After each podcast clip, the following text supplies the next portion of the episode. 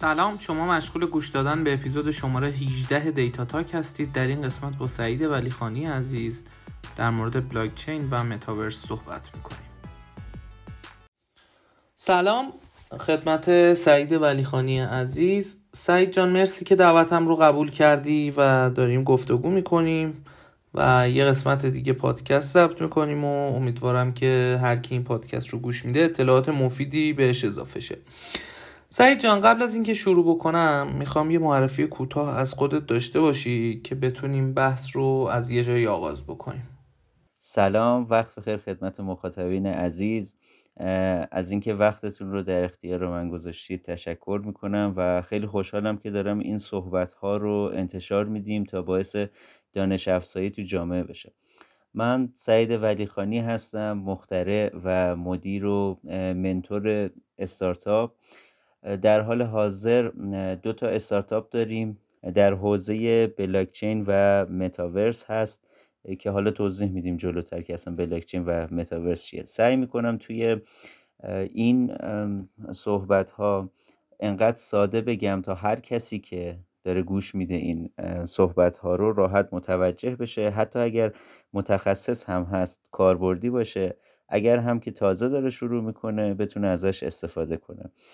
من در خدمتتون هستم. مرسی سعید جان. امیدوارم که کسب و کارهایی که داری خوب پیش بره و روالش مرتب و خیلی برنامه ریزی شده پیش بره. خب با توجه به اینکه موضوع این قسمت از پادکستمون این هستش که بیایم بلاکچین رو به زبان آدمی زادی در موردش صحبت بکنیم یعنی اینکه خیلی ساده و خلاصه و جوری که محتوای مختلف بتونن از اون دیتا بگیرن می‌خوام به عنوان سوال اول ازت بپرسم که سعید جان بلاکچین چی هستش؟ خیلی ساده اگه بخوای تعریفی ازش داشته باشی دوست داریم اون تعریف رو بشنویم. خب نیا کنید اول باید یه نکته رو در نظر بگیریم که به هر حال داریم در مورد یک تکنولوژی ترند دنیا صحبت می‌کنیم. اینکه انتظار داشته باشیم عین یک چیز خیلی خیلی خیلی ساده متوجهش بشیم شاید امکان پذیر نباشه. اما با توجه به اتفاقاتی که تو دنیای فناوری افتاده من فکر نمی کنم سخت باشه با این توضیحی که دارم میدم متوجه بشم مخاطبین. در مورد بلاکچین نکته که وجود داره اینه که زیاد سخت نگیرید سخت نگیریدش. یه ذره آزاد باشید راحت باشید تا این مطالب رو بتونید پذیرا باشید. بلاکچین فرض کنید یک دفترچه دارید؟ یک دفتر دارید که تو این دفتره دارید حساب سعید و حساب امیر رو می نویسید نگاه کنید موضوعی که دارم توضیح میدم شاید مالی باشه اما بلاکچین لزوما مالی نیستش که جلوتر توی فناوریاش توضیح میدم بهتون. این دفتر رو من هزار تومن دادم به امیر. توش می نویسید امیر دو هزار تومن داده به سعید. توش می نویسید خب این دفترچه رو در حالت معمولی فقط من دارمش. اما تو فضای بلاکچین همه دارنش. یعنی هم امیر داره هم همسایه بغلیمون داره هم همسایه امیر داره هم اونی که تو آمریکا نشسته داره. همه این رو دارم و می‌تونم ببینم اینو به خاطر این اینجوری مثال زدم که بدونید که بلاکچین یک موضوع کاملا شفافه و همه و همه هر چیزی که داره توی فضای بلاکچین انتقال داده میشه می‌بینن. مگر در مواردی که بازم اونم جلوتر تو بخش فناوری ها بهتون میگم. این شد یک دفتری که همه جا توضیح شده. این موضوع اصلی بلاکچینه تو بخش شفافیتش. نکته بعدی که باید در نظر بگیریم اینه که بلاکچین به جهت امنیت بسیار بالا شناخته میشه. یعنی چی؟ یعنی اینکه من اگر بخوام الان برم بانک مرکزی رو مثلا هک کنم به عنوان مثال اتفاقی که میفته یه سرور قراره هک کنم یا ده تا سرور قراره هک کنم یا اصلا 20 تا سرور قراره هک کنم. اما توی فضای بلاکچین این اتفاق نمیفته هر کسی که وارد اون شبکه بلاکچین شده فرض کنید مثلا بیت کوین یا اتریوم هر کسی که وارد شبکه اون بلاکچین شده بهش میگن یک نود و هر کدوم از این نودها یک چیز یک سیستمی یک موردی رو در اختیار اون شبکه می‌ذارن. اتفاقی که میفته اینه که هر نودی که به شبکه اضافه میشه باعث میشه که این شبکه بزرگتر بشه. یعنی سه تعداد سرورهاش زیادتر بشه. فرض کنید که الان یک میلیارد نفر عضو شبکه بلاکچین اتریوم هستن. اگر بخوایم این شبکه رو هکش کنیم باید حداقل یک درصد از افرادی که عضو این مجموعه هستن به عنوان نوت شناخته میشن رو با خودمون همراه کنیم تا اونها بیان یک تراکنش رو یک قرارداد رو یا هر چیزی رو تایید کنن تا تایید بشه.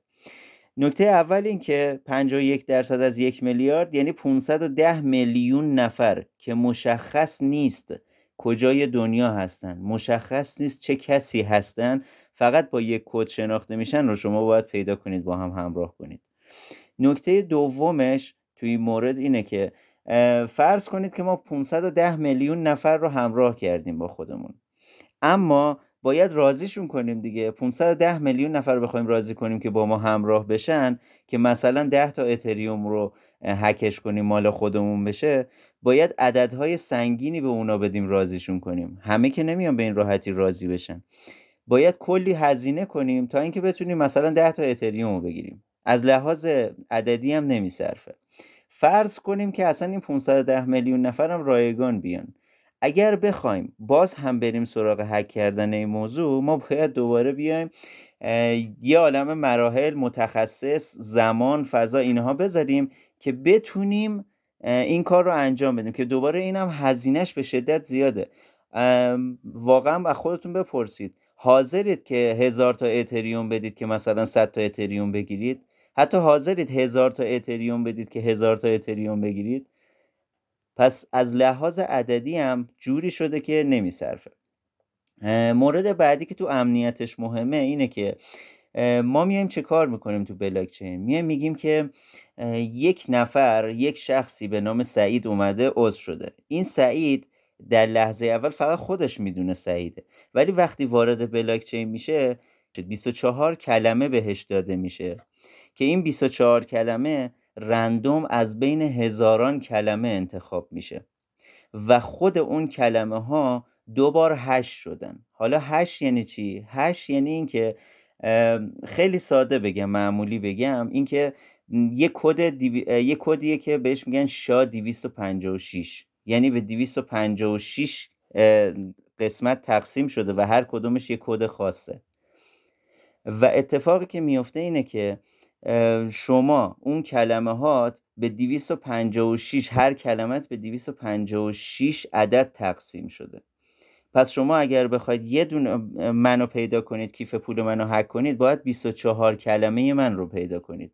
برای اینکه 24 کلمه من رو پیدا کنید باید برید 24 تا 256 رقم رو حک کنید. این باعث میشه که دوباره امکان پذیر نباشه. یادمه که یه دفعه یه متخصصی بود گفت اگر بخوایم این رو حک کنیم تقریبا نزدیک چند هزار سال طول می‌کشه.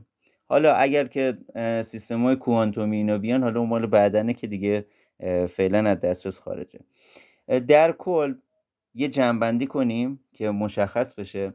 بلاکچین یک دفتریه که هر اتفاقی درونش میفته داخلش نوشته میشه همه ازش خبر دارن شفافه یه کپیش یه نسخش دست همه هست و می‌تونن ازش استفاده کنن. نکته بعدی این که ما توی بلاکچین به این صورت عمل می‌کنیم. فرض کنید ده تا مکعب مربع داریم. حالا ده تا مربع داریم. هر کدوم از این مربع ها رو بهش میگن بلوک بلوک. حالا به زبان فارسی خودمون بلوک. یا همون بلاک. این بلوک ها به صورت زنجیروار به هم وصلن. چجوری؟ توی بلوک صفر اولین بلوکی که تشکیل میشه یه کد یه اسم داریم. مثلا سعید مثلا مثال می‌زنم. یه دونه هم کد رمزوار رمزنگاری شده خود اون بلوکه. توی بلوک یک اون بلوک صفر بود که تشکیل شد. تو بلوک یک اتفاقی که میفته یه اسم داره یک رمز همون با کد شاد 256 میشناسنش داره و یه کد قبلی یعنی رمز قبلی هم بخشیش تو این بلاک زده شده.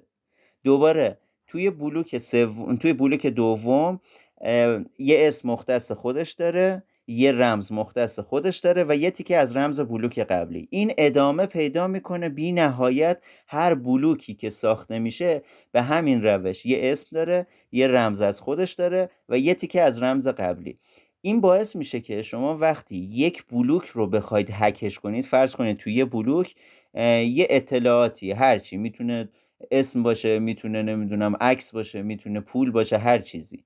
اون بلوک رو هکش می‌کنید این زنجیره از اون وسط قطع بشه و همه متوجه بشن که این داره اشتباهی هک میشه. این داره اطلاعات اشتباه رو میده و داره دستکاری می‌کنه. چون زنجیره قطع میشه همه مطلع میشن و کلا اون بلوک رو تایید نمی‌کنن و تموم میشه قضیه تموم میشه میره. حالا چه چیزی باعث میشه که این همه آدم بیان اصلا این نودها رو تشکیل بدن؟ چرا من باید بیام وقتم رو بذارم که وایسم نظارت کنم ببینم چه شخصی داره؟ کارش رو درست انجام میده چه شخصی داره دروغ میگه که مثلا این عدده داره انتقال پیدا می‌کنه این عدده رو داره یا نداره و غیره و غیره. یه بخشی از این به صورت سیستموار مشخص میشه نیازی به آدم ها نیستش. ولی بخش اصلیش رو آدم ها برای چی باید بیان؟ برای این که نگاه کنید من میرم فرض کنید نظارت می‌کنم. حالا جلوتر در مورد استخر و اینا صحبت می‌کنه من میام نظارت می‌کنم. این نظارته باعث میشه که به من یک عددی رو پرداخت کنن. به عنوان ریوارد جایزه میدم بهم. و این جایزه انقدر عددش خوبه. فکر کنید که مثلا یه مدت من دو ماه دارم کار می‌کنم. یه اتریوم گرفتم. خب این بهترین درآمده برای منی که تو ایران هستم سه هزار دلاره. حالا اونی که تو کشورهای خارجی هستش اونها به دلیل اینکه به فناوری نزدیکترن می‌تونن فضای بیشتری رو در اختیار بلاکچین بذارن زمان بیشتری رو بذارن عدد بیشتری می‌گیرن. پس پول عاملیه که همه رو نگه میداره. و فقط یک بار نیست که بهت ریوارد میدن. از منابع مختلف ریوارد می‌گیری. مثلا اگر تراکنش اشتباهی تشخیص بدی جایزه می‌گیری. اگر بری استخر تشکیل بدی بقیه رو جمع کنی بیان پول بذارن تو اون استخره تو دوباره جایزه می‌گیری. تایید تراکنش می‌کنی جایزه می‌گیری. محتوا می‌ذاری جایزه می‌گیری. محتوا رو بررسی می‌کنی که یه وقتی کسی ازش کپی برداری نکنه جایزه می‌گیری. در هر بخشی از اینجا انقدر جایزه بهت میدن که تو راقب باشی که دائما تو این شبکه باقی بمونی. این باعث میشه که شبکه گسترش پیدا کنه هی بزرگتر و بزرگتر بشه و شفاف و پر امنیت. خب اینجا یه بحثی مطرحه که اوکی همه این چیزهایی که گفتی فوایدی بود که بلاکچین داشت و تعاریفی بود که داخلش بود. بالاخره توی دنیای تکنولوژی و اصلا توی دنیای واقعی هم همینطوره. وقتی یه سری از فواید رو به دست میاریم یه سری مذرات هم داریم یا یه سری نقاط منفی داریم. نقاط منفی که توی بلاکچین به نظرت وجود داره چی هستش؟ و خب چی رو داریم از دست میدیم در قبال این همه کارایی که به دست میاریم؟ نگاه کنید نکته که وجود داره اینه که تنها چیزی که باعث ضرر این ضرر دادن این موضوع هست اختصاص دادن منابع. منابع ما می‌تونه شامل زمان باشه منابع ما می‌تونه شامل چشممون باشه حتی یعنی جسممون باشه. منابعمون می‌تونه استفاده از برق باشه از منابع. مثلا نگاه کنید ایلان ماسک و چند نفر دیگه اومدن بلاکچین رو به شدت نقد می‌کنن. البته ایلان ماسک دو طرفه صحبت می‌کنه. یه وقتایی نقد می‌کنه یه دفعه تایید می‌کنه. کاری به اونش نداریم. ولی در کل نقداشون بابت اینه که وقتی داریم از بلاکچین استفاده از از بیت کوین استفاده می‌کنیم برای استخراج بیت کوین منابع بسیار زیادی از طبیعت باید گرفته بشه. به خاطر همین شبکه های دیگه ای اومدن که این مشکل رو رفع کنن. ولی هر کاریش کنیم بالاخره داره از این منابع استفاده میشه. باید ببینیم آیا این ارزشی که داره ایجاد میشه با منابعی که داره صرف میشه یکی هست یا اینکه ارزش کدومش بالاتره؟ ارزش منابع بالاتره یا ارزش این شبکه بلاکچینه؟ من اینجوری تعریفش می‌کنم. خب نگاه کنید الان اگه بخوایم حساب کنیم مثلا بانک ها و غیره و غیره دارن از منابع طبیعت استفاده می‌کنن. پس توجه کنیم که منابع باید بررسی بشه. اینکه صرفا بیایم یک بودی نگاه کنیم که چون داره منابع هدر میره به اصطلاح خودشون پس ارزشش رو نداره. نه اینطوری نیستش. ما منابع رو داریم استفاده می‌کنیم به هر حال. حالا کم و زیادش باید بررسی کنیم ببینیم ارزشش چیه. ارزش بلاکچین خیلی بالاتر از این حرف هست. بلاکچین اومده که شفافیت ایجاد کنه. بلاکچین اومده که امنیت ایجاد کنه. بلاکچین اومده قدرت ها رو توضیح کنه. یعنی شما حساب کنید الان توی بانک ها اصلا اولین بار بیت کوین برای همین اومد دیگه. توی بحران مالی بحران مالی بود تو اون سالهایی که تو جهانی بحران مالی ایجاد شد و اومد گفتش که نگاه کنید این بانک ها این, این بلا رو سر شما آوردن این بورس ها این بلا رو سر شما آوردن. بیایم یک ارزی رو ایجاد کنیم که بتونه قدرت دست مردم باشه و مردم باشن که تصمیم بگیرن. مردم همون خود بخش های دولت هم از مردم هستن ها ولی به هر حال همه تصمیم می‌گیرن. دیگه یک نفر نیست که تصمیم بگیره. و اتفاقی که میفته اینه که می‌بینیم خب ما که منابع رو داریم میدیم. ما که همه اتفاقات رو داریم رقم می‌زنیم. پس بیایم این شفافیت امنیت و توزیع قدرت رو قبول کنیم تا بتونیم در کنارش یه زندگی اون آرمانی که قرار تشکیل بشه و توی هر دنیایی یه اسمی داره اون دنیای آرمانیه رو با بلاکچین ایجاد کنیم. یکی از بخش دیگهش هم اینه که نگاه کنید تو بخش هوش مصنوعی من میگم. هوش مصنوعی یک موضوعی هست که مثلا در موردش صحبت که میگن اگر این اتفاق بیفته پس هوش مصنوعی خودش رو می‌تونه بسازه و می‌تونه تکثیر کنه و یه سری اتفاقا بیفته. ولی بلاکچین می‌تونه حتی اونم کنترل کنه. یعنی بحث یک حکومت حکومتی که بهش میگن حکومت جهانی. و کی تصمیم می‌گیره همه مردم دنیا؟ و چطور می‌تونن تصمیم بگیرن بر اساس یه سری قوانین حاکم که اون قوانین به نفع هم است نه یک طرفه؟ پس نگاه می‌کنیم می‌بینیم اگر داریم منابع میدیم حداقل یک ارزشی در قبالش می‌گیریم. متعصبانه نمیگم واقعا چون نسبت به تکنولوژی من تعصب ندارم چون تکنولوژی تو همه بخشش کاربردهای خوبی داره. ولی بلاکچین انصافا می‌تونه قابلیت این رو داره که توی دنیا بتونه همه تکنولوژی رو کاربردی کنه و از اون ورم شفافیت امنیت و اون حکومت جهانیه رو ایجاد کنه. سعید جان با توجه به صحبت هایی که داشتی می‌خواستم ازت بپرسم که بلاکچین تکنولوژی یا فناوری از نظر تو یا حالا تو تعریف کلی؟ یک موضوع ساده ای داره این مبحث که خیلی راحت اگه بخوام بگم اینجوری تعریفش. یعنی معیارش رو باید اینجوری قرار بدیم. تکنولوژی سرمنشأ اصلی است ولی فناوری از تکنولوژی ها گرفته میشه و فناوری رو شکل میده. یعنی زیر مجموعه تکنولوژی میشه. پس فناوری قرار چه کار کنه؟ قرار مثلا من بلاک... یه تکنولوژی دارم به نام بلاکچین. بعد میام چه کار می‌کنم؟ ازش استفاده می‌کنم یک فناوری به نام smart contract یا قرارداد هوشمند ایجاد می‌کنم یا oracles ها رو ایجاد می‌کنم یا NFT ایجاد می‌کنم. اینها میشه فناوری که از بلاکچین گرفته شده و بعضیاش هم اصلا ترکیبه. حالا جلوتر میریم می‌بینید چه چیزایی ترکیبه. ترکیب چند تا تکنولوژی فناوری که ترکیب چند تا تکنولوژی مثل هوش مصنوعی واقعیت مجازی و بلاکچین ترکیب این ستاست پس نتیجه که می‌گیریم چیه؟ اینه که تکنولوژی یعنی یک چیزی که بالاسری خودش از جایی گرفته نشده ولی فناوری چیزیه که پایین پایین تر از تکنولوژی قرار داره و از این تکنولوژی ها استفاده می‌کنه تا بتونه خودش رو اثبات کنه و یک کاربردی رو ارائه بده. مرسی سعید جان. صحبتات انقدر دقیق و نکته به نکته است که دوست ندارم بینش قطع بکنم. خب با من سوال بعدی که می‌خوام ازت بپرسم می‌خوام سوالم رو این شکلی مطرح کنم که آقا این بلاکچین رو تعریف کردی شما؟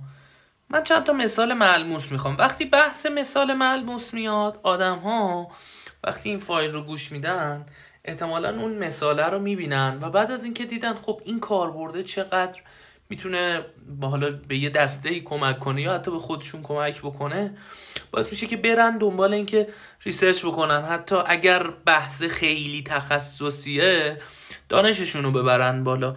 حالا اگر دوست داری مثالایی که خودت کار کردی رو هم بگی با توجه به محرمانگی می‌تونی بگی.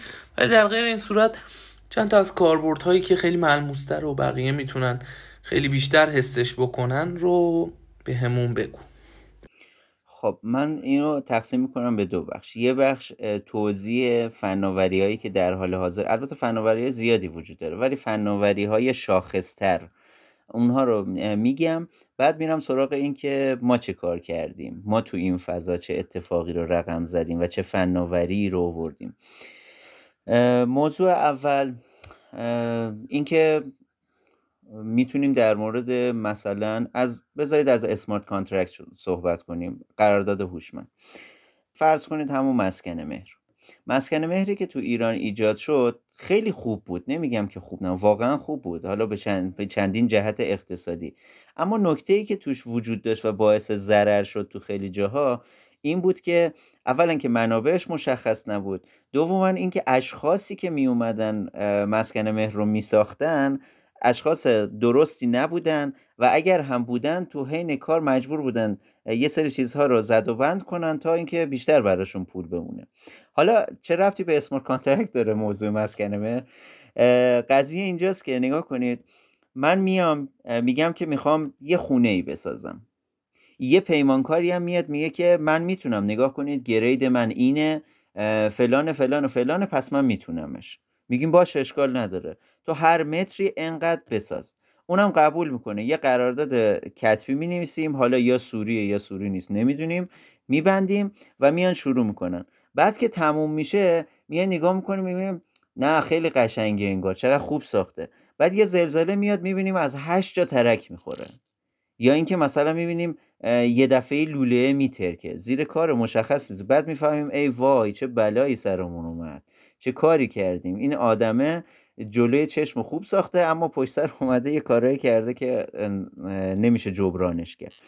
smart contract میاد این کار رو می‌کنه. شما میگید که من کارم اینه که یه خونه بسازم. تو هم میگی من کارم اینه که پیمان کارم.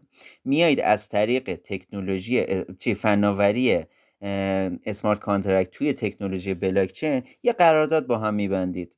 میگید که در صورتی که از این لوله استفاده کرد از این سیم برق استفاده کرد از این گچ استفاده کرد از این آهن استفاده کرد فلان فلان اینا. من متری 4 میلیون و 500 هزار تومن به ایشون پرداخت می‌کنم. توی فضا حالا توی این فناوری smart contract چه کسایی همه مردمی که به عنوان node شناخته میشن یعنی اومدن عضو شبکه شدن. میان نگاه می‌کنم میگه که این آقای پیمانکار میگه نگاه کنید من رفتم این لوله رو خریدم این فاکتورش این تاییدش این فلانش. چند نفرم از اون node ها بررسی می‌کنم می‌بینن آره رفته اینو خریده واقعا همینه. حتی بعضیا یه مقدار بیکارترن یا نه بهتره بگیم خیلی بیشتر وقت دارن. میان میرن بررسی می‌کنن ببینن سر اون ساختمون همچین لوله هست یا نه. میرن این اینا رو نگاه می‌کنن جمعی تایید می‌کنن دونه دونه این آدما که بررسی کردن. تایید می‌کنن 51 درصد که تایید کردن پول لوله و قسمتی که قرار بوده سود این آقا باشه مستقیما پرداخت میشه بدون اینکه کسی این وسط دستی به چیزی بزنه. یعنی چی شد؟ یک قرارداد هوشمند بسته شد با ناظرینی که دنبال کسب پول هستن و جالبش اینجاست که اینا این اگر این آدمه که لوله خریده بخواد بیاد بره مثلا بره گول بزنه بقیه رو باهاشون تبانی کنه یا هر چیزی باید بره 51 درصد این آدمایی که دارن نظارت می‌کنن رو پیدا کنه. یعنی امکان پذیر نیست. ما شاخص های مختلفی داریم وقتی می‌خوایم یک نفر رو تایید کنیم. می‌تونه مهر اونجا باشه می‌تونن تماس بگیرن ببینن این کارو کرده یا نه. می‌تونن مستقیما برن ببینن. می‌تونن عکس ها و فیلم هایی که لوله ها رو خریده نشون بده و هزاران هزاران چیز دیگه. پس یک قرارداد هوشمند بسته شد.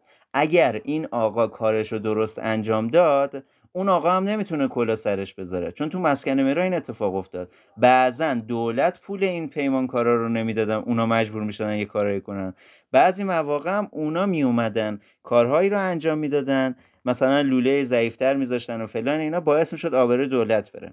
با بستن یک قرارداد هوشمند طرفین سود بردن و اون وسط کسی که داره این خونه رو می‌خره خونه رو استفاده می‌کنه ازش یا هر چیزی اون هم سودش رو ببره. و در عین حال که همه سود بردن داره از یک فضای شفاف و با امنیت و صادقانه از همه مهمتر حمایت میشه.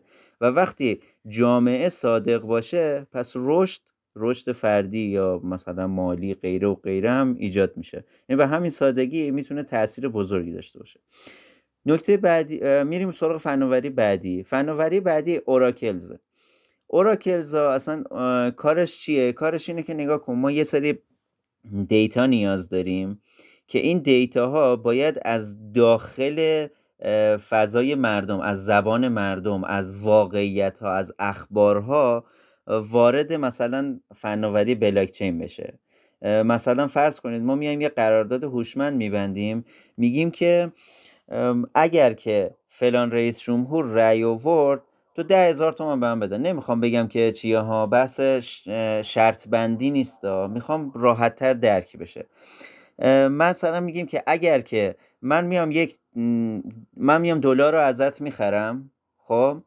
اگر که این دلار تو فلان رئیس جمهور رأی آورد من می‌خرم 28 هزار تومن اگر فلان رئیس جمهور رأی آورد من من می‌خرم 26 هزار تومن حالا اگر قرارداد هوشمند نباشه امکان داره هر کسی بزنه زیرش. چون دلار که دست اون شخص صاحبشه پولم که دست صاحب پوله. پس هیچ اتفاق امکان داره بزنن زیرش. امکان داره که بگن نه نبوده. حتی قرارداد هم باشه بزنن زیرش. زمان ببره. اذیت و هزار اتفاق دیگه. قرارداد هوشمند میاد این مشکل رو رفع می‌کنه. اون دلارش رو می‌ذاره اینم پولش رو می‌ذاره. اگر که اون رئیس جمهور رأی آورد 28 هزار تومان دونه هر دلار 28 هزار تومان میده به این بنده خدا. اگر این یکی رأی آورد میده 26 هزار تومان بهش. خب این دیتا رو حالا از کجا باید متوجه بشیم که مثلا رئیس جمهور یک رأی آورده یا دو؟ این کاربرد فناوری اوراکلزه. اوراکلز ها میاد چیکار می‌کنه؟ میاد میگن که 51 درصد سیستم میاد میگه که فلان رئیس جمهور رأی آورده بر اساس اخبار واقعی که وجود داره. سیستم هم داره بررسی می‌کنه اخبارها رو همزمان. همزمان هم سیستم بررسی می‌کنه هم تایید مردم رو نیاز داره. باعث میشه که آره تایید بشه که فلان رئیس جمهور یک رأی آورده. بعد به صورت هوشمند قرارداد smart contract اجرا میشه و دونه 28 هزار تومان مثلا داده میشه به اون صاحب دلار. و خیلی راحت متوجه میشیم اوراکلز و این قرارداد هوشمنده دو تا فناوری که چقدر می‌تونن به هم کمک کنن جداگونه هم خیلی کاربرد داره.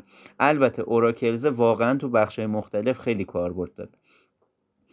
موضوع بعدی NFT است که خیلی شاید شنیده باشن.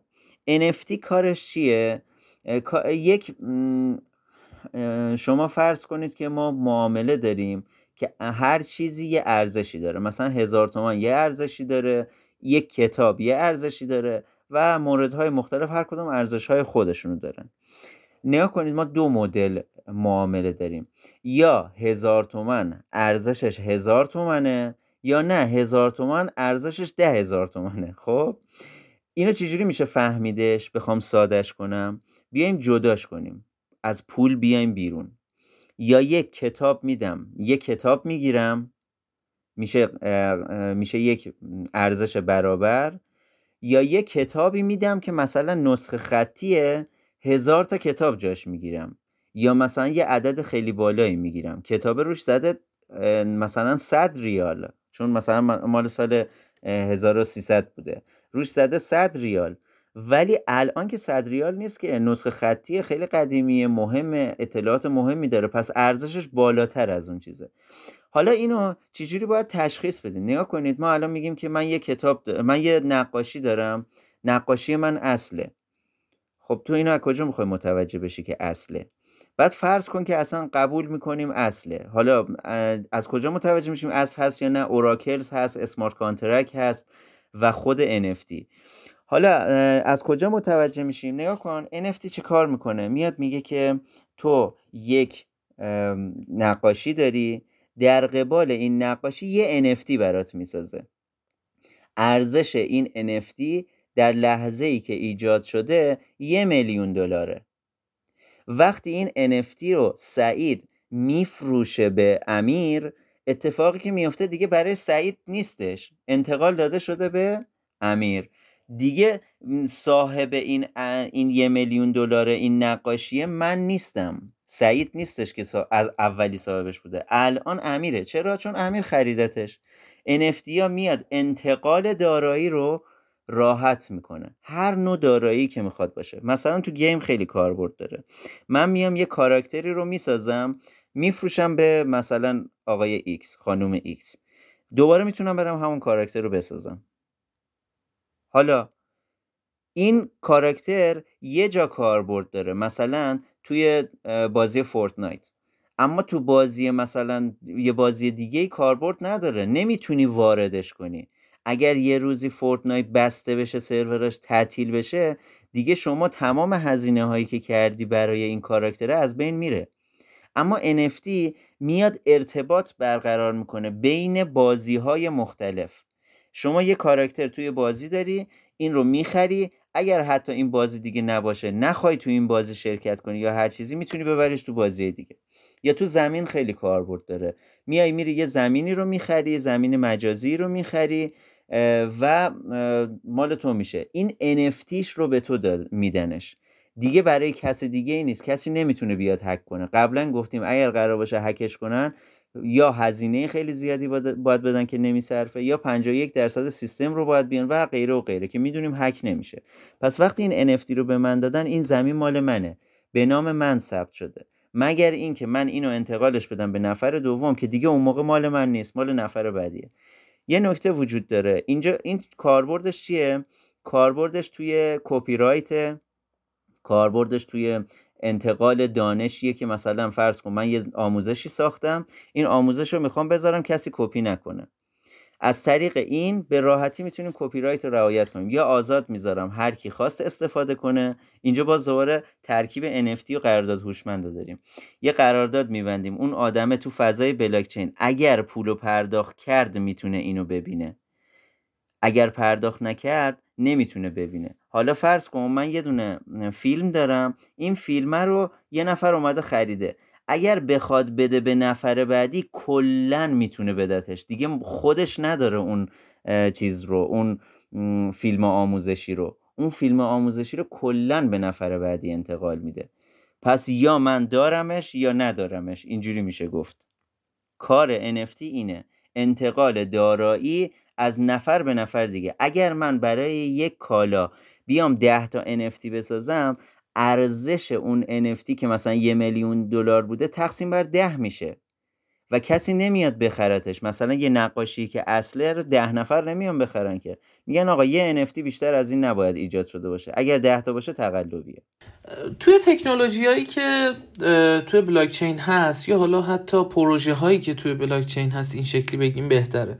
پروژه هایی که توی بلاکچین هست یه مبحثی تحت عنوان white paper است. البته مثلا توی شبکه بلاکچین Chia که خب یه شبکه بلاکچینه و الگوریتمش شوکایی نداریم که مبتنی بر هارد و این مسائل هستش و با storage داره کار می‌کنه. اونجا مثلا white paper اسم green paper داره به خاطر اینکه مثلا می‌خواد بگه حامی محیط زیسته.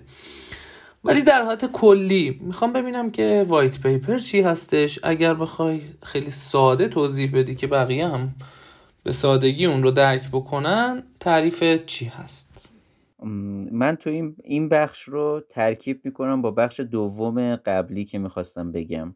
در مورد اینکه ما چه کار کردیم و چون قراره که ما یه کار خیلی بزرگ انجام بدیم باید طبیعتا white paper ش رو بنویسیم. اینجوری خیلی راحت تر میشه صحبت کرد. نگاه کنید ما یه white paper داریم یه lite paper داریم. به قول شما من می‌تونم بیام اسمشو بذارم red paper یا هرچی ولی اسم عمومیش white paper ه اون یکی هم lite paper ه lite paper یک شمای کلی از بازار و مارکت اون شبکه است که میاد میگه که من تعیین کردم که این افراد کاربرد دارن براش کاربرد داره براشون انقدر فکر می‌کنم ارزش بازار داره و غیره و غیره. میاد یک شمای کلی از کاربردش و بخش مالی شبکش به مخاطبین ارائه میده. اما وایت پیپر بخشیه که تمام شبکه هایی که ادعای یک شبکه خوب دارن و شفاف دارن امنیت دارن باید ارائه بدن. حالا چه کار می‌کنه این white paper بذار اول مثال خودمون رو بزنم. من گفتم که شبکه ما کارش چیه؟ کارش اینه که شما هر چیزی رو که توی شبکه بلاکچین بخواید ما داریم. هر چیزی.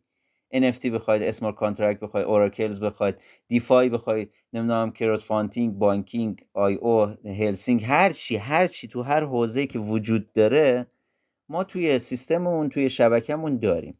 این باعث میشه چی؟ باعث میشه که من مثلا اگر بخوام یه قرارداد هوشمند ببندم باید برم اتریوم بخرم. اگر بخوام از NFT استفاده کنم باید برم از یه شبکه دیگه. اگر بخوام نمی‌دونم oracles استفاده کنم باید بیام برم توی یه شبکه دیگه. اگر بخوام بیام برم storage بگیرم یه فضایی بگیرم روش ذخیره کنم باید برم روی شبکه دیگه. اینا باعث میشه شما مثلا از ده تا شبکه بری ارز بخری کارمزد زیادی بدی زمان زیادی بذاری تا بتونی مثلا این چند تا کار رو با هم انجام بدی. اما شبکه ما چه کار می‌کنه؟ میاد میگه که تو همزمان می‌تونی با یک ارز قرارداد هوشمند ببندی از storage استفاده کنی NFT انتقال بدی و غیره و غیره و غیره و غیره. این چه کار می‌کنه؟ این باعث میشه شما زمان زیادی نذاری برای اینکه بخوای قراردادتو ببندی و غیره و غیره. اینکه کارمزد برای هر کدوم مثلا یه دفعه برای اتریوم باید کارمزد بدی یه دفعه برای NFT باید بدی یه دفعه برای نمی‌دونم فلان شبکه باید بدی یه دفعه برای این شبکه باید بدی. اینجوری هزینت خیلی میره بالا. ولی تو شبکه ما چون یک ارز داری می‌خری همه کار انجام میدی یک بار کارمزد میدی. یا اگر قراره هر بار برای هر کارت هم یه کارمزد بدی یه کارمزد خیلی خیلی خیلی خیلی کم میدی. پس هزینت هم save میشه. سرعت زمانت هم save میشه. و از همه مهمتر کار ما چیه؟ کار ما اینه که تکنولوژی بلاکچین رو برای تمام مردم دنیا حتی یک بقالی کاربردی کنیم چطور؟ الان اگه بخواید قرارداد هوشمند ببندید باید چه کار کنید؟ باید برید یک متخصص بگیرید که حداقل باید ماهی 25 تا 30 هزار دلار بهش هزینه پرداخت کنید یک سال هزینه پرداخت کنید این آدمه باید دائما با شما باشه چون شما تخصصش رو ندارید پشتیبان می‌خواید غیر یه عالم هزینه و زمان زیادی که باید بذارید. ولی ما چه کار می‌کنیم؟ ما میگیم آقا مثل قرارداد چجوری تایپ می‌کنید؟ بیاید قراردادتون رو تایپ کنید بذارید تو شبکه تایید کنید که ما این قرارداد رو قبول داریم. تموم شد رفت. به همین سادگی. این شبکه ماست که تکنولوژی رو برای تمام مردم دنیا کاربردی می‌کنه و از اون سمت هزینه ها رو کم می‌کنه زمان رو save می‌کنه و غیره و غیره. البته کاربردهای خیلی زیاد دیگه ای داره که حالا مبحثش نیست. حالا چرا اینا رو این همه توضیح دادم؟ برای اینکه بگم همینایی که من توضیح دادم یه بخشی از white paper ه شما وقتی وایت پیپر یک شبکه رو می‌خونید آشنا میشید که یک شبکه کاربردش چیه؟ قرار چه نیازی رو رفع کنه؟ قرار چه مشکلی رو رفع کنه؟ این شد یک بخش. بخش بعدیش چیه؟ میاد میگه که آی مردم دنیا من انقدر کوین بیشتر ندارم یا کوینای من نامحدوده.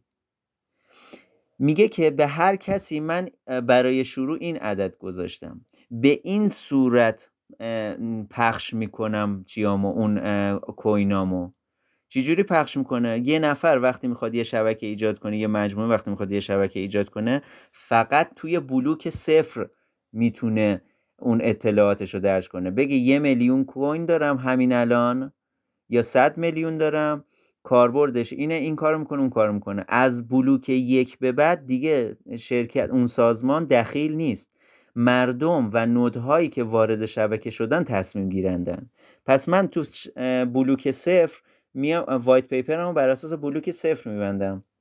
میگم که تو بلوک صفر این تعداد coin هست ارزشش انقدره. به این صورت بین مردم پخش میکنمش با درصد تخفیف پخش می‌کنم یا یه بخشش رو رایگان میدم و غیره و غیره. خب پس white paper چی شد؟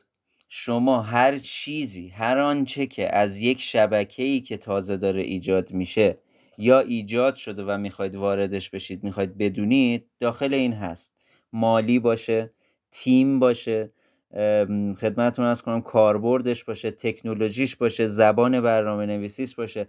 هر چیزی که شما فکر می‌کنید که نیاز دارید بدونید حتی الگوریتمش حتی بخش های فنیش. اینکه نودها چجوری اضافه میشن چجوری استخر می‌سازن چجوری با هم مشارکت می‌کنن چطور تایید تراکنش میشه چند ثانیه طول می‌کشه تا تایید تراکنش بشه. اگر تراکنشات یه دفعه خیلی زیاد شد مثلا روزای اول 100 تا داری ولی یه دفعه شبکت بزرگ شد شد روزی مثلا 100 میلیون تراکنش اون موقع شبکت چجوری می‌خواد پاسخگو باشه؟ چجوری کارمزدت رو کنترل می‌کنی که بالا نره مثل بلاکچین و چیز مثل بیت کوین و اتریوم و غیره و غیره؟ اینا همه چیزهایی که شما تو وایت پیپر باید بهش دست پیدا کنید اگر کسی این موضوعات رو نگفته باشه یعنی نمی‌خواد با مردم شفاف باشه. و چون بلاکچین بر اساس شفافیته یعنی این آدم داره یه چیزی رو از شما قایم می‌کنه این مجموعه داره یه چیزی رو از شما قایم می‌کنه. باید کاملا شفاف با شما صحبت بشه. هر آن چیزی که یک مجموعه نیاز داره که در مورد این شبکه بدونه باید داخلش باشه. نکته اینجاست که من وایت پیپر رو اینجوری تفسیر می‌کنم و تو وایت پیپری که قرار انتشار بدیم قطعا میبینیدش. من میگم فرض کن یک نفر خودش داره این شبکه رو ایجاد می‌کنه. باید دقیقا بدونه چه چیزایی داخلش هست دیگه. پس این وایت پیپر دقیقا باید اینو برسونه. تو بلاکچین ما چیز قایم کردنی نداریم. حتی کدا. کدهای ما هم باید روی حال جاهای مختلف شیر باشه مشخص باشه. معلوم باشه من از چه کدی استفاده کردم. منبع باز باشه. این باعث میشه که مردم متوجه بشن شبکه من چقدر قدرتمنده از چه الگوریتمی استفاده کرده. اگر هم باگ داره افراد متخصص میان اون رو رفع می‌کنن و در قبالش جایزه می‌گیرن. یعنی ما در همه صورت داریم شفافانه با مردم برخورد می‌کنیم. دیگه از کده مجموعه من فکر نمی کنم خصوصی تر چیزی رو داشته باشیم. وقتی ما داریم اینو انتشار میدیم دیگه چیز خصوصی تر از اون وجود نداره که. همه می‌تونن کدای ما رو ببینن. با اون کد می‌تونن برن یه شبکه ایجاد کنن یا هر چی هستن پس وقتی از اون بالاتر نداریم کدهای ما قرار انتشار پیدا کنه پس دیگه تو وایت پیپر با مردم باید صادقانه صحبت کنیم. این رو به خاطر چی گفتم؟ به خاطر این گفتم که وقتی می‌خواید روی یک شبکه بلاکچین برید سرمایه گذاری مالی کنید سرمایه گذاری زمانی فکری هر چی بذارید باید بشینید white paper ش رو کامل بخونید. شما اگر نتونید در مورد یک شبکه بلاکچین یک ربع صحبت کنید یعنی اون شبکه رو نمی‌شناسید. از کجا می‌تونید شبکه رو بشناسید؟ از طریق white paper شون. و چند تا white paper که می‌خونی باعث میشه که به راحتی بتونی white paper های بعدی رو بهتر متوجه بشی و بدونی که اصلا چه اتفاقی داره تو اون شبکه میفته اینا. من حالا فکر می‌کنم که فکر بدی نباشه که یک بار بیایم یک white paper بخونیم به اسم white paper خوانی مثل کتاب خوانی که داریم. یه white paper خوانی هم بذاریم که بدونن چه white یه نمونه white paper خوب بذاریم و در موردش بیایم صحبت کنیم. این مبحث white paper. سعید جان مرسی از توضیحات در مورد white paper. به عنوان سوال بعدی که ازت دارم بین صحبتات کلمه متاورس رو آوردی. به نظرم خیلی خوبه. بیایم در مورد متاورس هم یه صحبت کوتاه بکنیم. تعریفی که از متاورس می‌تونی داشته باشی که خیلی ساده باشه و قابل فهم چی هستش؟ اولین مبحثی که باید در نظر بگیرید اینه که متاورس از دید من یک فناوریه. چرا که داره از سه تکنولوژی مختلف استفاده می‌کنه تا خودش رو ایجاد کنه. خودش ایجاد شد از بیس نیستش. برای همین متاورس یک فناوریه. متاورس از اول باید بدونیم از چی تشکیل شده.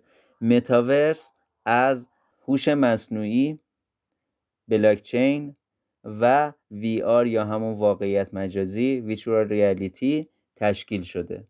البته VR خالی نیست. AR هم ترکیب داره. یعنی VR و AR ترکیب شدن که بهش XR میگن MR میگن و حالا چند تا نکته های مختلف داره. به هر حال از سه تکنولوژی ترند دنیا استفاده شده تا اینکه بتونه خودش رو ایجاد کنه. حالا متاورسی که با این تکنولوژی فناوری که با این تکنولوژی ها ایجاد شده که انقدر بزرگ بزرگم هست این فناوری کاربردش چیه؟ اصلا چی هست؟ نگاه کنید متاورس معنای کلامیش جهان مجازیه. این خودش به راحتی می‌تونه تعریف کنه معنای متاورس رو. جهان مجازی یعنی چی؟ یعنی هر آنچه که در جهان واقعیت می‌تونی استفاده کنی و بهره ببری ازش. بخری بفروشی آهنگ بخونی کنسرت برگزار کنی بری مسابقات فوتبال بری مسابقات بوکس شرط بندی کنی با دوستت بری بیرون سینما. هر کاری هر چیزی زمین بخری نمی‌دونم ساختمون بسازی تو اون ساختمون ها مشارکت کنی یه ساختمون بسازی بیان پخش کنی مشارکت کنن. دفتر کار بسازی. دیگه خدمتتون ارز کنم که یه جلسه مجازی تشکیل بدی. هر چیزی که شما در فضای واقعی می‌تونید استفاده کنید توی متاورس هم می‌تونید استفاده کنید. فقط تفاوتش چیه؟ تفاوتش در حال حاضر من مطمئنم که این مشکلاتی که دارم میگم رفت میشه و بخشیش رفت شده ها داره هی گسترده تر میشه.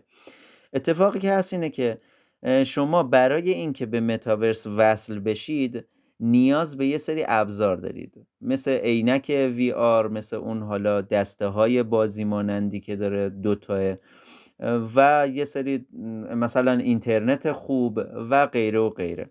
نگاه کنید وقتی میگم اینترنت خوب دلیل بر این نمیشه که بگیم تو ایران اینترنت خوب نداریم و نمی‌تونیم وصل بشیم. نه. متاورس های مختلفی ما داریم. مثلا شما اگه Sandbox رو برید با اینترنت خودتون که هیچی با اینترنت ضعیفتر هم احتمالا بتونید وصل شید. احتمالا. من تست نکردم ولی با اینترنت ایران به راحتی می‌تونید ازش استفاده کنید. حالا هر کدوم از این متاورس ها کاربرد خودشو داره. یک متاورس میاد میگه که من بر اساس نقشه های واقعی میام زمین میفروشم. مثلا میگم که آمریکا رو من نقشهش رو ایجاد کردم. روی نقشه وقتی میری یک زمینی رو می‌خری تو متاورس اون زمین مال توه. دیگه کسی نمی‌تونه تصاحبش کنه. به دلیل چی؟ به دلیل اینکه از تکنولوژی بلاکچین استفاده کرده از اون NFT استفاده کرده و غیره و غیره. پس چی؟ ما وارد یک جهانی داریم میشیم که هر کاری دلمون بخواد می‌تونیم انجام بدیم. در عین اینکه امنیت داریم شفافیت داریم و سرعت کارمون بالاست. مثلا فرض کنید که من می‌خوام با یه دوستی تو آمریکا برم سینما. برای اینکه تو فضای واقعیت این کارو کنم یا اون باید بیاد ایران یا من باید برم اونجا. یا اینکه از فضای حالا به شوخی میگم دو بعدی این شبکه های اجتماعی مثل واتساپ و غیره تصویری استفاده کنیم که اصلا هیچ حسی توش وجود نداره. و اون حس رو بهمون نمیده که ما واقعا با هم رفتیم سینما. اما هر دو با کاراکترهای خودمون وارد متاورس میشیم و حرکت می‌کنیم با هم حرف می‌زنیم گفتمان داریم قدم می‌زنیم میریم توی سینما فیلممون رو با هم می‌بینیم و میایم بیرون در مورد فیلم صحبت می‌کنیم. در عین حال یه مغازه می‌بینیم که لباس فروشیه. میریم تو اونجا لباس رو می‌بینیم تنمون می‌کنیم. اندازه می‌زنیم نظر دوستمون رو می‌پرسیم که تو آمریکاست و از اونجا میایم بیرون. مجدد میریم دور می‌زنیم میگردیم می‌بینیم که چه, ما... چه نمایشگاه ماشین قشنگی. میریم ماشین رو می‌بینیم بررسیش می‌کنیم زاویه رو میسنجیم و جالبش اینجاست. شما وقتی یک محصول رو انتخاب می‌کنید به تمام جزئیات اون محصول واقفید. حتی نخی که توش استفاده شده. چرا؟ چون داره از قرارداد هوشمند استفاده می‌کنه. اگر اون لباس اون نخی نباشه که گفته شده این پول انتقال داده نمیشه. و تمام محصولاتی که تو اونجا هستش قراره که بر اساس این باشه که مردم تاییدش کرده باشن. اون نودها تاییدش کرده باشن 51 درصده. درسته هنوز چالش هایی توش هست ولی این هدفیه که داره به سمتش حرکت می‌کنه. من اگر بخوام یک جلسه بذارم یک کنسرت بذارم یک همایش بذارم مثل همایشی که توی سی و یک اردیبهشت ماه ما قرار برگزار کنیم و اولین هم اولین کنفرانس و همایش متاورس و بلاکچین ایران هست که به صورت تخصصی آموزش میده که اگر بخواید وارد فضای متاورس یا بلاکچین بشید کسب و کارتون رو بلاکچینی کنید یک کسب و کار بلاکچینی را بندازید چه قدم هایی رو باید طی کنید چه چالش هایی دارید و چطور می‌تونید رفعش کنید. نظیرش تو حتی تو دنیا هم کمه. خیلی اتفاق نادریه این موضوع و از افرادی هم استفاده کردیم که مثلا پروفسور حمزه ای هستن پروفسور کاتالینی هستن اینا همشون استاد دانشگاه میسوری آمریکا و MIT آمریکا هستن. و افراد دیگه هر کدوم کاربردی دارن. یه بخش هم داریم که در مورد کسب و کاره که اصلا کسب و کار چیه استارتاپ چیه چطوری ایجادش کنی و غیره. من بخوام همچین همایش بزرگی رو به صورت واقعی ایجاد کنم به عنوان مثال واقعی باید هزینه های پروفسور حمزه‌ای و پروفسور کاتالینی و دکتر نها و غیره رو بدم که بیان اینجا ساکن بشن هزینه هتل رفت آمد غذا و غیره بدم که تو سخنرانی شرکت کنن. از اون سمت باید یه مکانی رو اجاره کنم کلی هزینه بدم غذا بدم. میان وعده بدم و غیره و غیره. رفت آمد هست ترافیک ایجاد میشه. چون رفت آمد ایجاد میشه نمی‌دونم حالا دود و غیره ایجاد میشه و خیلی چیزهای دیگه. نگاه کنید من اگه بخوام من در حال حاضر دارم این همایش رو برگزار می‌کنم. و چون هنوز متاورس گسترده نشده مجبورم که تو فضای واقعی این کارو کنم. و هدف ما هم همینه. این همایش رو برگزار کردیم که دانش افزایی کنیم. تا افراد بدونن که وارد چه فضایی دارن میشن. اصلا چقدر این فضا بزرگ و خوب و درآمدزا و عالیه. این همایش رو زمانی که متاورس بزرگ کاربردی تر میشه من برگزار کنم به راحتی میام یه اعلامیه می‌زنم تو کل فضای متاورس که من همچین کاری دارم می‌کنم. تو کل دنیا هم می‌تونید شرکت کنید. در جا هم زیرنویس میشه زیرنویسش هم هر کسی بخواد می‌تونه انتخاب کنه به چه زبانی باشه. میاد شرکت می‌کنه و اطلاعاتش رو دریافت می‌کنه مسیرش رو ادامه میده. پس می‌بینید تو فضای متاورس میشه همچین کارایی کرد. و در کنار این صحبتان بگم حتما اگر می‌تونید توی این همایش شرکت کنید چون این همایش بسیار همایش بزرگیه هم حضوری داریم و هم آنلاین. یه چیزی رو تو حوزه آموزش یادم رفت بگم. متاورس تو حوزه آموزش به شدت کاربرد داره. یعنی چی؟ یعنی ما میایم میگیم که من کارم آموزش بلاکچین آموزش کسب و کاره. میام اونجا آموزش میدم. وقتی دارم آموزش میدم می‌تونم از کاراکترها از آبجکت های مختلف استفاده کنم برای اینکه یک فضای واقعی جلوی چشمای اون شرکت کننده ها ایجاد کنم تا اونها ملموس بشه واسهشون. مثلا یک جراحی رو اونجا پزشک ایجاد می‌کنه راحت انجام میده بدون اینکه حالا تو واقعیت کسی رو بخواد جراحی کنه. اگرم بخواد می‌تونه ها یعنی اون فضای واقعی رو بیاد تو متاورس.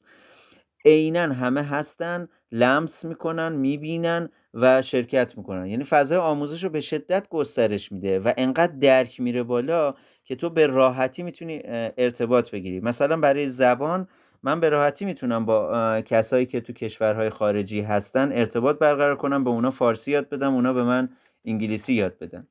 و از همه مهمتر از این فضا هزاران برابر بیشتر از فضای واقعی و شبکه های اجتماعی میشه درآمدزایی کرد کسب و کار ایجاد کرد. نیاز به مجوزهای خیلی عجیب عجیب غریب نداریم که زمانمون رو تلف کنه تا بتونیم یه کسب و کار داشته باشیم تا اون کسب و کارمون رو مردم ببینن. نیاز به تبلیغات سرسام که نامشخصه نداریم. تبلیغات تو اونجا کاملا مشخصه. چند نفر اومدن چند نفر خرید کردن چه اتفاقی افتاده و همه چی شفافه.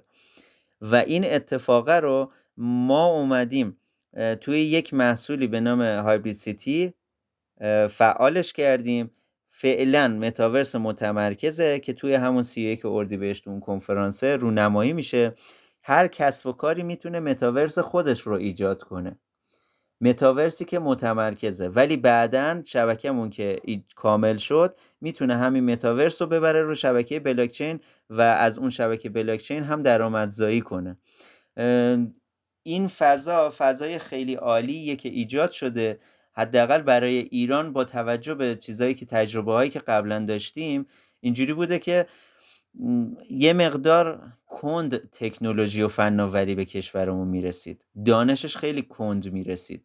اما الان با توجه به اتفاقاتی که داره رقم می‌خوره و همین کنفرانسی که ما داریم برگزار می‌کنیم و غیره اینا همه باعث میشه دانش افزایی بشه و متاورس تو ایران به شدت راه بیفته و این اتفاق بیفته درآمدزایی برای افراد هم خیلی خوب میشه. من توصیه می‌کنم که الان که زمانشه الان که وقتشه و توانایی ارائه دادن محصولات خودتون آموزش های خودتون و غیره هست وارد این فضا بشید.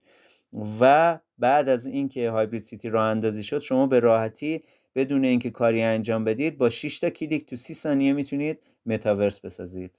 متشکرم. اگر نکته پایانی داری خدمت شنونده ها بگو و در غیر این صورت بتونیم خداحافظی کنیم. نکته آخر این که خواهش می‌کنم از افرادی که دارن این پادکست رو میشنون حتما انتشارش بدن بین دوستاشون آشنایانشون و غیره که این فضا رو بشنون و بشناسن چرا که وقتی این اتفاق میفته خودشون هم رشد می‌کنن. هم به جهت درآمدزایی هم به جهت دانشی. چون اگر یک نفر اگر من با ده نفر کسی که دانش داره صحبت کنم بهتر از اینه که یه نفر این دانش رو داشته باشه و ندونم آیا این دانش که هست کم زیاد واقعی واقعی نیست. ولی اگه ده نفر داشته باشم من از ده نفر مختلف میشنوم. پس ده برابر رشد می‌کنم. انتشار این پادکست باعث میشه که این فضا رو همه باهاش آشنا بشن و بدونن که چقدر فرصت در این فضا وجود داره. و توصیه می‌کنم خودشونم تحقیقاتش رو شروع کنن و واردش بشن. الان زمان وروده. یک جمله از بیل گیتس میگم خیلی جالبه. ازش پرسیدن که چرا موفق شدی؟ گفت شانس آوردم. گفتم واقعا شانس بود؟ گفتش نه به موقع وارد شدم. گفت فقط به خاطر اینکه به موقع وارد شدی گفت نگاه کن خیلی از کسایی بودن که هم پول داشتن هم خیلی هم بزرگتر از من بودن. تو زمانشم با این آشنا شدن با این بحث حالا مایکروسافت رو داشت می‌گفت.